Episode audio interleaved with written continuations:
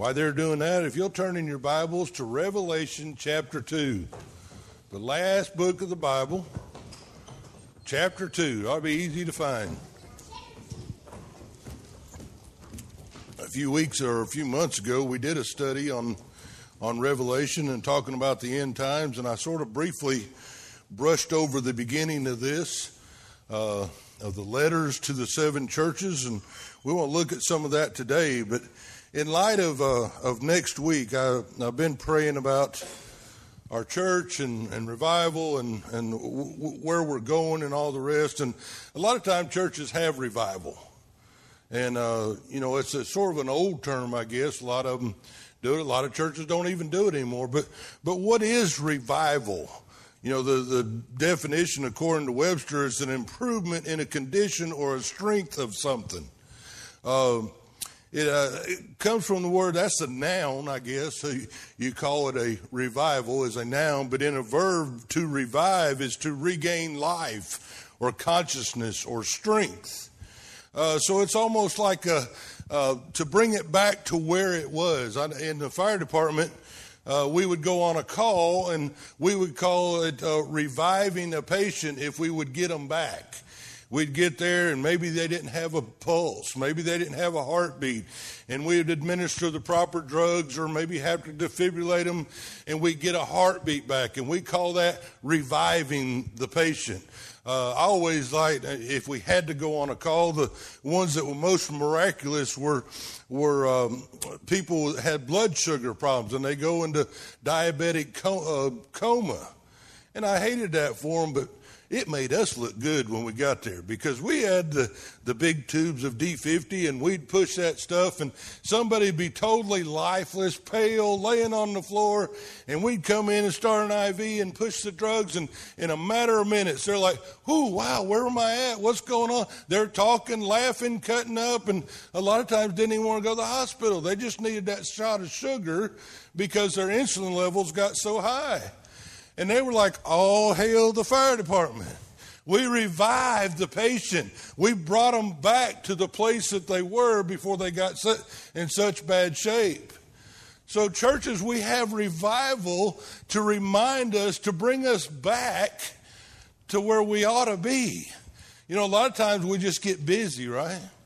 A lot of times we're just doing, right? And, and life just seems to get mundane and, and going to church can become mundane and, and you're just like, ah, I got to go to church again. Ah, I got to teach Sunday school. Ah, I got to take the youth to the mountains. And we can get that way, right?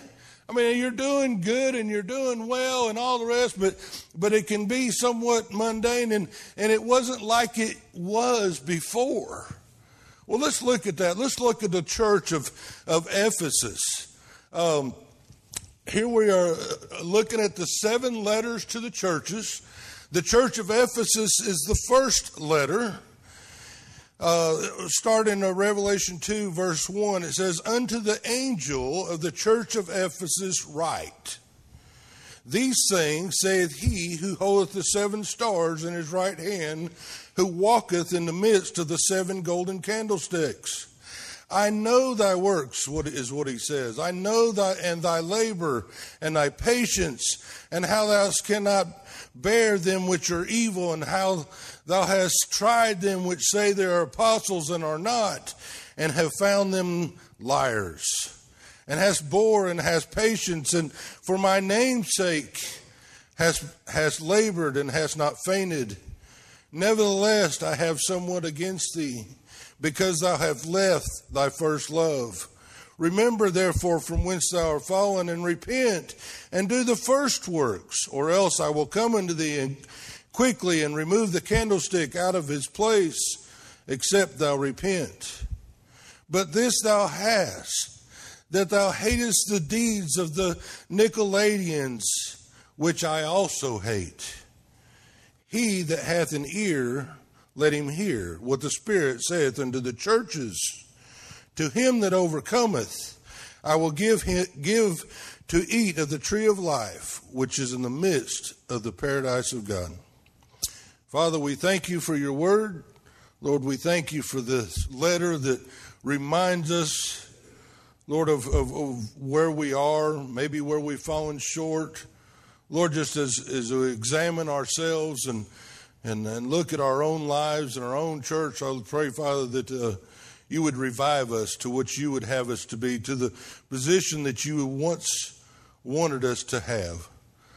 Lord, just be with us in these next few minutes. Give me the words to say. Help us to, to hear and to be doers of those words. Lord, just don't let us hear a message, but to, to experience it and to be changed. Just thank you for all that you've given us. In Jesus' name I pray. Amen. John is the writer of the book of Revelation. Uh, it's the revelation of Jesus Christ. And as he received a vision, he was told to write down everything he saw. We, re- we learned this in chapter 1. Uh, and, and then one of the first things that he sees, he sees in verse uh, chapter 1, verse 12, that Christ walks and ministers in the midst of the churches. He, he looks up and, and there are seven golden candlesticks, right? And, and there's Christ in the middle of it. It explains who he is, the, the, the first and the last, and, and the one that once was dead but now is. This is Jesus walking among the candlesticks. And the candlesticks are the references of the churches. These were seven literal churches of the time. The church of Ephesus, uh, anybody familiar with that? You know what church that is? Paul wrote the book of Ephesians to them about 30 years earlier. And all through the book of Ephesians, he talks about beware of those who would come and, and, and bring false doctrine. Beware. And, and there, I think over 20 something times in the book of Ephesians, he mentions to love one another, to do the work of love. And, and, and Paul wrote this 30 years before John did. And now we have this book where Christ is, uh, uh, of Revelation, and John is pictured where Christ is walking among the seven churches. Uh, as an example, and he's examining the churches. He's looking at the churches. And he first comes to the church of Ephesus and he says, I know your works. You're doing a, a good job. Uh, I mean, you're, uh, you're, you're taking care of things. And, and, and, and in the next uh, few verses, he talks about uh, the other churches. Now, uh, there are seven churches.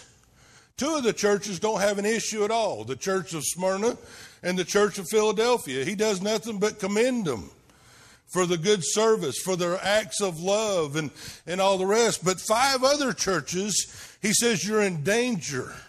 You're in danger of judgment. You're in danger of turning over to pagan religions. You're in danger of falling off from what I have called you to do. See, these are the things that John talks about in chapter 1, verse 19, the things which are. See, uh, Revelation is, is pretty easy for those who study it because he outlines it in the very first chapter. The things which are, uh, the, th- the things you've seen, the past, the things which are, in this verse 19 that I'm explaining, and the things that will be. Now, a few months ago, we studied in depth pretty much the things that will be. These letters to the seven churches are the things that are. And so he's talking to these seven churches. He's examining these seven physical churches. Uh, some became indifferent uh, some false doctrines have kept, crept in. Uh, he talks about one of them that the, the church is more concerned with material things than they are spiritual things. Some that he says are cold. You've gone cold and indifferent. Some says you're compromising. He says as he examines the church. See, on the outside, we, we look at the church of Ephesus and they're spiritually strong. They have a very good foundation. But see what Christ is doing, what may look good on the outside, he's examining the heart of the church.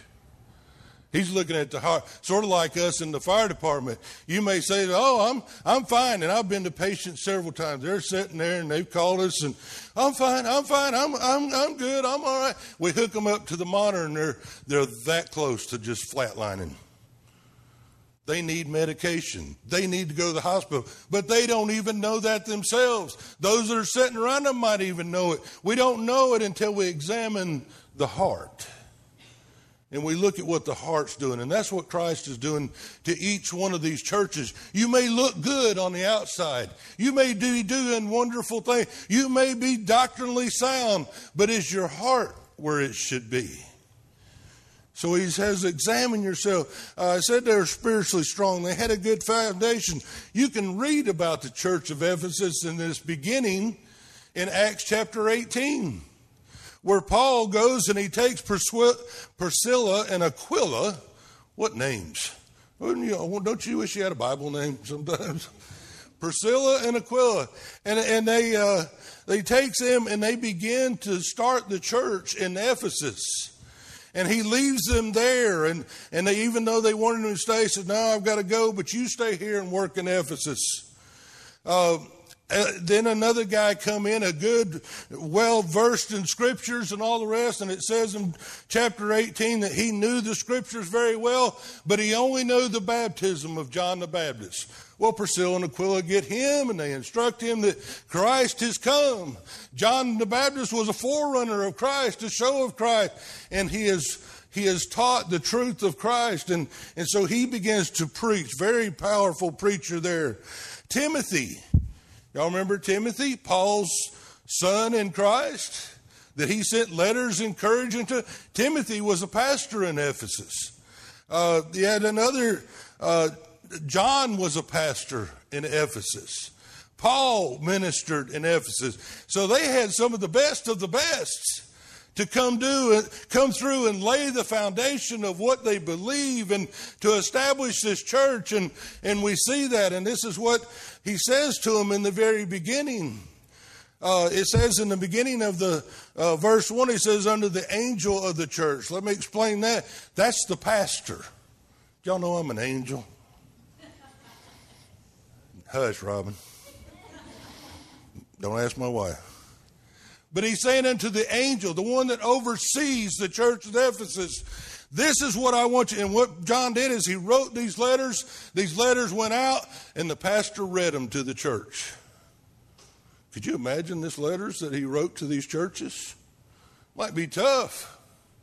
Ephesus wasn't too bad, but Laodicea was rough. That would have been a hard one for the pastor to read to his congregation of how Christ examined them and what he thought of their works. And then it says, These things saith he. He is Christ, not the pastor.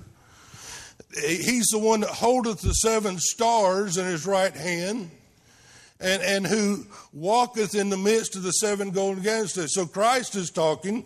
The pastor's reading the letter to the churches. Uh, so here we are in, in Ephesus, and we're going to look at the, the church there.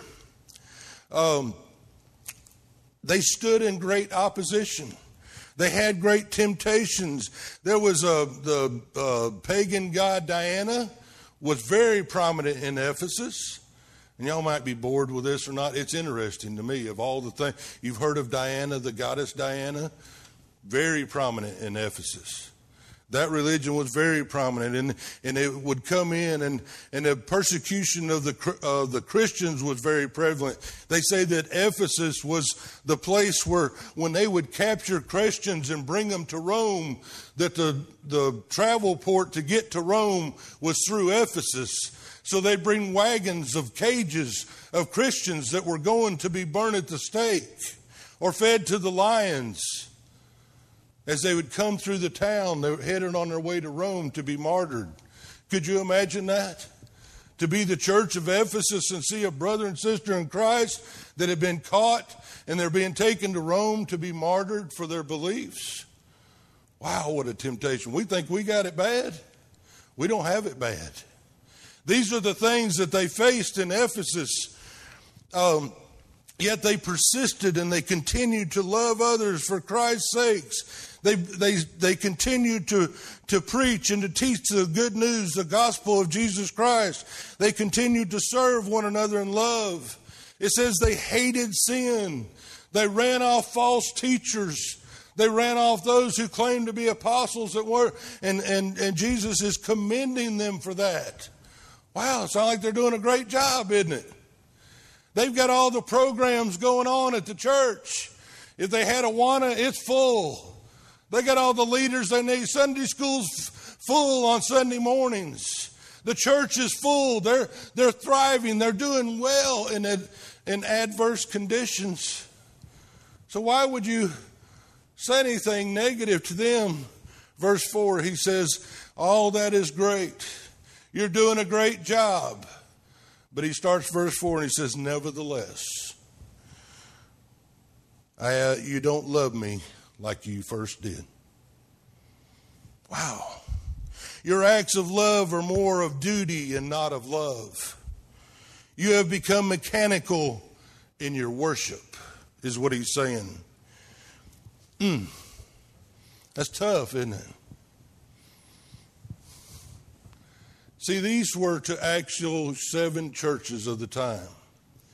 There's also others that say these were the seven dispensation or the seven, I know that's a big word, but seven time periods from Christ to his, the rapture of the church, of the age and the status of the church. And it began with Ephesus. Oh, they started out, they were on fire, right? Remember, they started in Judea and Jerusalem and went to the uttermost parts there, spreading the gospel in adverse conditions. They loved the Lord. They were on fire for Him.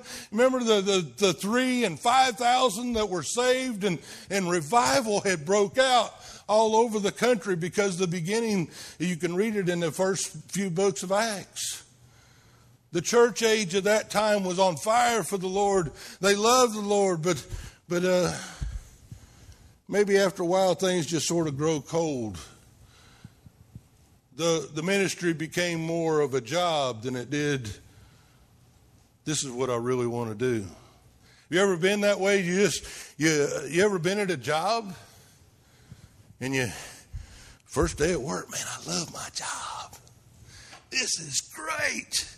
I'm going to help my job, my boss see a whole new way. I'm going to change this. I'm going to change that. I'm going to make it a better place to work. And everybody's going to love me. And we're going to all love coming to work. And check back with them five years later. Oh, man, I just want a vacation. Hello? Y'all with me? That's the way it is, isn't it? You start off a big ball of fire, and then just a few years later, it's like, boy, if I could just get another job, this is terrible. See, we do the same thing with, with all the way. Uh, let me talk about first love. Uh, it's, it's something you can't hide. See, look at them down there. They're all sitting close, smiling. They just got married a few months ago. Hey, everything's great, right? Never a fight. No, no fights or anything. It's coming. Just wait. But it can't be hid the love for one, and especially some that are courting. Uh, courting, that's an old word. Some are dating. Going steady, is that what you do nowadays? Come on, you. Tell me what I'm supposed to say. Going steady. Uh, but the love for one another is exciting. Everybody knows you're in love. I know when we first started dating, everybody knew that I was a hunk. Because she told them I was. I was the best thing that ever happened to this world, according to her. It's a little different today, I promise you. But it started out, it's so excited about love. Uh, you can't do enough to show the love for one another. Robin, why I'm talking about you, come on up here. Come on, Robin. Let's do this. Y'all like this. We're going to talk about first love.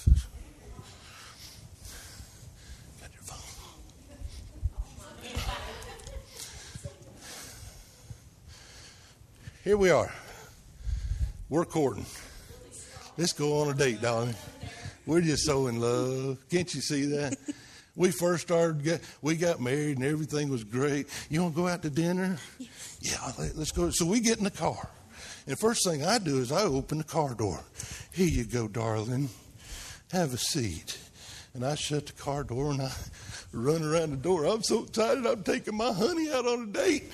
And I sit there and I'm it's close and I hold her hand. Look how we're holding hands. And, stop it. We're driving down the road and I'm just looking at her, goo goo and goo goo. That's what y'all do now, ain't it? Right? We just can't get close enough to one another. Where would you like to go eat, darling? Wherever you like. Just wherever I want to go. Oh, that's awesome. Well, I just wherever, honey. I don't care. Just, just uh, whatever you want. I just as long as I'm with you. I'll eat cornbread even if you and buttermilk. but we'll do anything. It's okay. We haven't decided yet, but it's okay. I'm with my honey. And we're driving there, and we finally get to the restaurant, and I stay right there, and I open the door, and I run around the car, and I open the door again. Come on, baby, let's go eat something to eat. Sugar plum, all that stuff. And we walk up to the restaurant. Here we go to the restaurant, and we're arm in arm. And this is how we do. We go like this. We just walk and crisscross. And it's okay. We're just in love, and everything's great. And we sit down in our meal and we're sitting there across from the. All right, come on, we're still we're still acting this out. All right, we're at a table. Y'all picture a table. And we're just sitting there at the table, just looking goo eye, uh, and I'm holding her hand, and the waitress comes, What would you like? And I'm like, Huh? Uh, I, I'll just whatever she wants. Isn't it in that first love? Everything's lovely. And then we get home and, and, and we we sit down to bring your chair around. This is the couch. Well, I guess I'm supposed to bring her chair around. We get home from our dinner and we're sitting at the table or at the couch, and I just got my arm around her and we're just watching TV. Ah, oh, look, isn't first love awesome? This is what y'all do, ain't it? First love is great. But now, now, after some time, after 30 something years of marriage, where you want to go eat? 35. I can't even. 35, where do you want to go? We're riding down the road, and she's sitting over there, probably on her phone. Where you want to eat? Oh, come on. I'm hungry already. Let just make can't you just make up your mind? I mean, let's just eat. As time you don't know where you're going to eat? Oh, all right. We're driving. It'd be nice to know where I'm driving to. I'm just going to pull over the side of the road. That's what I do. I'm not going anywhere else till somebody tells me where we're going to eat. And then we get to the restaurant. We're sitting in front of one another and, and eating our food. And what are we both doing? Waiting on the waiter to come. We lost our first love, didn't it? We get home and we're no longer all this. We're not even on the couch anymore. She's got a recliner, and so do I. Come on. Y'all know what I'm talking about, don't you? And neither one of the TVs going, la, la, la, la, la, la, and both of us are going. See, we've lost our first love. We've lost that first first love that we want. I'm through messing, with you now. And I know y'all y'all are in the same boat we are. Say everything's not so great. It, it, you look at us now, and of course now, me and Robin are probably special. I mean, we still for 35 years we're pretty lovey-dovey. I still hold her hand in public. I can't hardly do that crisscross thing no more because I'm afraid I'm going to fall flat on my face. But see, you see the difference between first love and you've lost your first love? The excitement's a little bit gone. Maybe a little bit harder to even know that you're even married.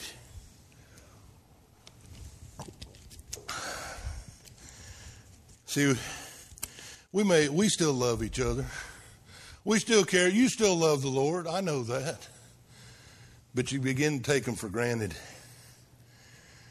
You begin to take things for granted that you never did before. And so we sort of just fade away from that. And Christ is telling the church of Ephesus, you don't love me like you used to. You don't spend time with me like you used to.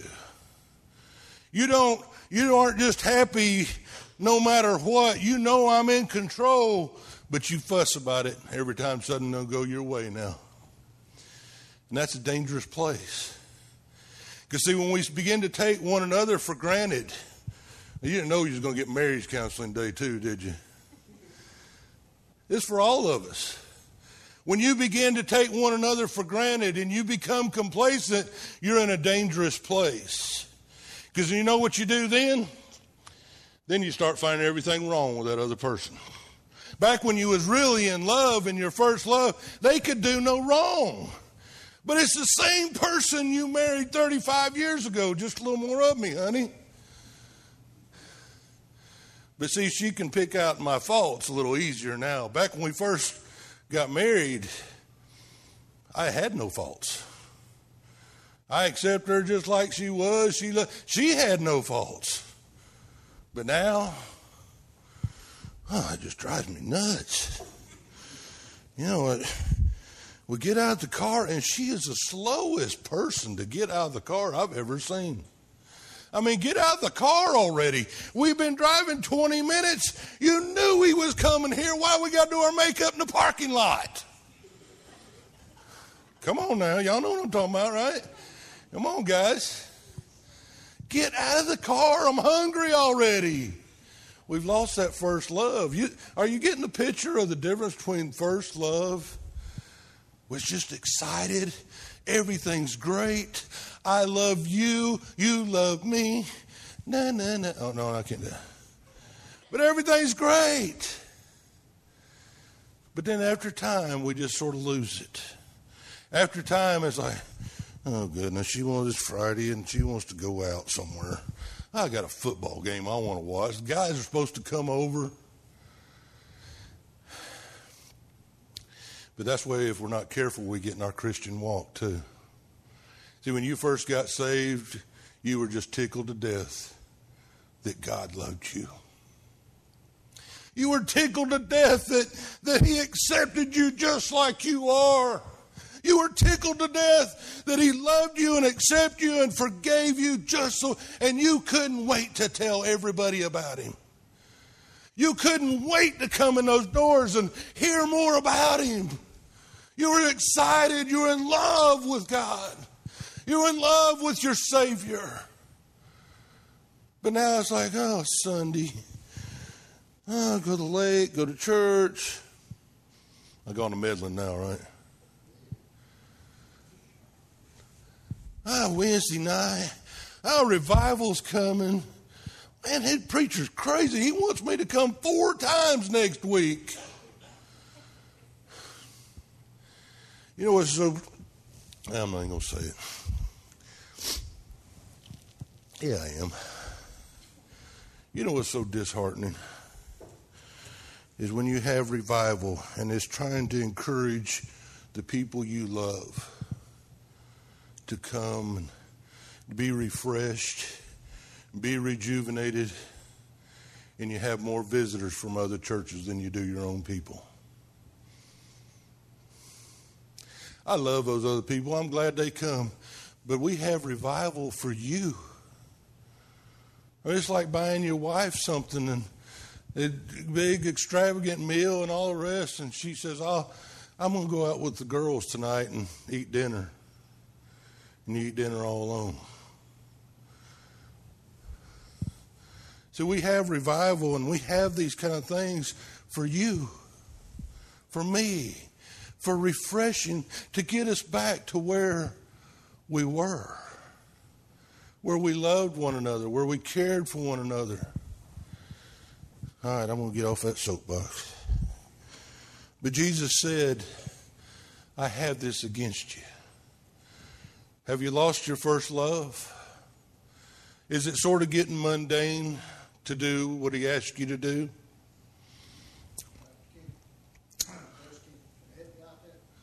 Yes, sir.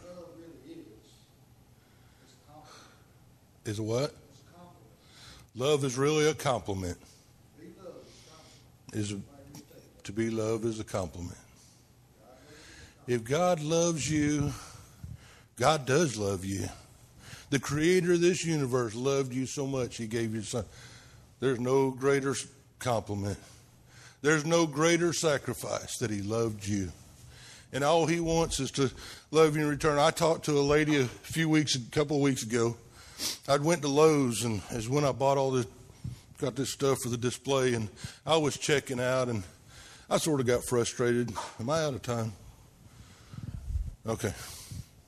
I sort of got frustrated because the carpet guy took way too long and, and all the rest. And, and I just didn't really understand what was going on, but Lord revealed it to me. I got up check out and there's two two lines and there's a line over here, two or three people, and I'm behind them, and this guy goes out of that line and they're just standing there talking. I'm thinking, hello, get in line because I got to go. I got stuff to do. Somebody move, somebody do something. You know how it is. I'm Mr. Impatient. I got a lot to do today. Well, they just stood there and talked, and the lady says, Come on up here. If they're going to talk, let them talk. I had no idea the guy was in control of the whole thing. And I got there, and she says, I saw you talk to that man when you first come in the door. Saw an old friend. I told him I was pastoring the church. And I said, Preacher, can I ask you something? Yeah. She said, I'm just really going through a hard time. God orchestrated that. It's one of the greatest blessings of the week or my life is to be able to minister to this lady. I had no really idea who she was, but God put me there at that very moment to encourage her. She's having a difficult time. She says, I just don't understand, and life seems so complicated. I said, Well, I'm assuming you're a Christian, right? Yes, sir, I'm a Christian. I go to church when I can, but it's just life so complicated. It's so, and I pray and I pray and I don't seem to get any answers. Anybody ever been there before? And it's so frustrating and I don't know what to do. And the only thing it seems like he keeps telling me is to go home, she says. And I'm like, okay, Lord, what do I do with that? That's sort of weird. But what do I tell her, Lord? And in that very instant, God just spoke to me and said, Tell her to go back to the cross. There's home. For us as Christians, go back to your roots, go back to the cross. Go back to where you first realized that He loved you enough to give His Son for you. And I explained that to that lady, and I, I went into the 23rd Psalm as something I'd heard that morning. I have no idea what it, why I heard it. I thought it was for me. I thought this is cool. But God gave it to me to share with her. I looked at the 23rd Psalm in a totally different way that day. The Lord is my shepherd. I shall not want. There's another way to look at that. It's God talking. He says, I'm your shepherd. You won't have any wants. I'm going to make you to lay down in green pastures. I'm going to lead you beside the still waters. I'm going to restore your soul. Wow. Wow, that excited. I hope it excites you. I've never looked at the 23rd Psalm that way. But I got to share it with this lady and she just began to sob right there at the cash register. And I'm looking around and, oh man, they're going to think we're weird. I said, Preacher, can I hug you? what the point is, is God had put me in that place to encourage that lady. But the main thing was she had to just go back to the basics. Go back to your first love. Do you remember when you fell in love, when you realized that I'm a sinner and I need a Savior, and He gave it all for me. I love it. I'm excited about Him. See, we get through our Christian life and it gets beginning a, a little more complicated. Our marriage begins to get a little bit more complicated. But I'm thankful that He gives us in verse 5, and I'm, I'm going to close, I promise. How do you get where you was? He says first to remember in verse 5. Remember therefore from whence thou art fallen and repent. Remember the, the, the, the day that you were saved. Remember what it was like before He found you. Remember the loneliness you had. Remember the longing to be loved. And you can compare this to relationships too. Do you remember the forgiveness and acceptance that He gave you just like you are? Go back to your first love when you first fell in love. Sometimes on our marriage, we need to do that too. We need to go on our second, third, fourth, and fifth honeymoons. And we just need to get alone and get away from the cell phones and the life. And we just need to remember what made her heart pound when she saw me. I don't know, uh, but I know she made my heart pound. See, we got to go back to that place and remember that. That's healthy for a relationship, but it's also healthy for your Christian walk. See, that's when revival goes. And then he says, repent of the coldness and the indifference that you have. Repent of, of the things that distract you from the love relationship that I want with you. Repent of the things that you desire more than me. See, the church of Ephesus, they were doing everything just right, but it was all mechanical. They began to fall away. They weren't doing it anymore because they loved the Lord so much. They were doing it because it was their duty. Don't let your marriage become duty. Don't let your walk with the Lord become duty. Do it out of a love for Him. Do it because you, you've gone back to the basics of your first love. Luke uh, 10, I'm sorry I'm going over, but I, I want you to get this. In Luke 10, Jesus has gone to Mary and Martha's house, and Martha is busy, busy, busy, busy, busy, busy serving. And what does she do? Mary is at Jesus' feet, just worshiping him and loving him. And Martha says, Jesus. Tell her to get up. There's a lot to do. Tell her we got to clean all these closets out. Tell her we got to clean up this. Tell her we got to do that. Tell her we got to do this. We got Sunday school to do. Tell her we got to do. We got to use. We got the. You put in the blank what it is we got to do here. But Mary was just on her knees worshiping him. And Jesus said, Mary has chosen the very best thing. See, Mary hadn't lost her first love. Mary knew there was things to be done, but it was more important to just have that love relationship with her Savior. And Jesus commended her for that. The consequences in the second part of verse 5 for unrepentance of this, he said, I will come quickly and remove your candlestick out of its place except thou repent. Now, some people get all scary and say, oh, you can lose your salvation. That's not what he's talking about. What he's talking about is you become not effective. You're no longer effective if you're, what you're doing here is not done out of love for one another and for Him. He says you'll lose your effectiveness in your community. Your candle will go out. That's what he's talking about. Church, you want to become non effective in this community? Let it become mechanical. Forget the God who loved you and gave himself for you. You want your marriage to become sort of mundane, ineffective? Forget why you first loved them. Let the indifferences creep in. David said in Psalm 51 in his confession of, of, uh, of repentance to God for for uh, the things that he had done. He says, Restore unto me the joy of thy salvation. That's going back to the basics. God, I'm hurting that my sin is ever before me, David says. Please forgive me and restore me to the place of the cross. Bring me back to when I first fell in love with you.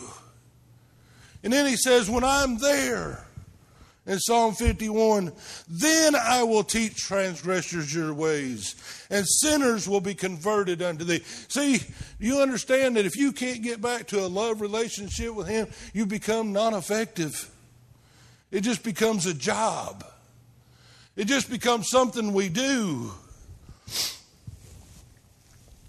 Restore my first love, then I'll be effective. So we can't love others without loving Christ. John tells us that in 1 John 4. We love him because he first loved uh, him who says he loves his brother but hate, but uh, loves God but hates his brother is a liar. What he's saying is you cannot love one another unless you love me. That's what he's saying in John, and I'm I'm trying to hurry. Throughout the Bible, God has has caused revival. God, I, I couldn't stand up here in a million years. It don't great, matter how great of a speaker, orator I may be, or pepper alley leader, whatever. I can't make this church go into revival. That's God's doing.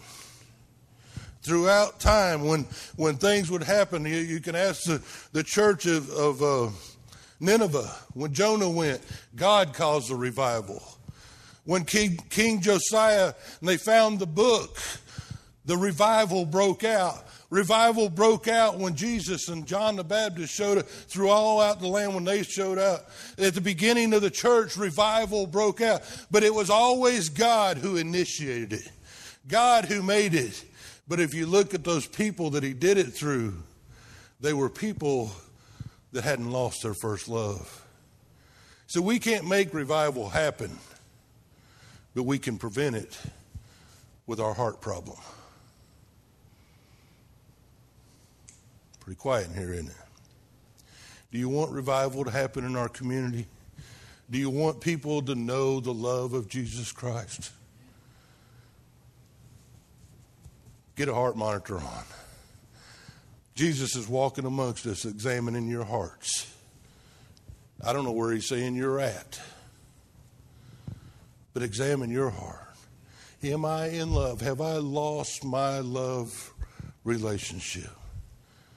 Have I fell away from the day that I met him and first fell in love? Is it not so exciting to tell others about him? Is it not so exciting to go to church anymore? Is it not so exciting to sit and read his word? Is it not so exciting to just spend time alone in prayer with him anymore?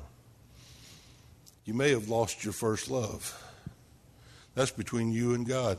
You don't have to come to me and confess it. But if we want revival to begin here, if we want God to do a miraculous thing here, it must first begin in here, in each and every one of us. We need to get back to the basics of why we do what we do. And it's for a love for our Lord and Savior Jesus Christ, because He loved us so much. Father, we thank you for this day. Your love to us Lord, even while we were yet sinners, you died for us, and we just praise you for that. Lord, we fall so short. I fall short, Lord, of that. I get so caught up in being busy that I forget to just spend that time with you, just the sweet fellowship, to just tell you how much I love you. Thank you for loving me. Thank you for encouraging me and to encourage each and every one of us and your goodness to us. Lord, we just thank you and praise you for that today. Lord, bring us back to that place of that first love where we were excited and where the Spirit was sweet and we cared for one another as you care for us. Lord, bring us back to that place. Lord, if it be your will that you would just start revival in this community, and Lord, let it start in us. In Jesus' name I pray. Amen.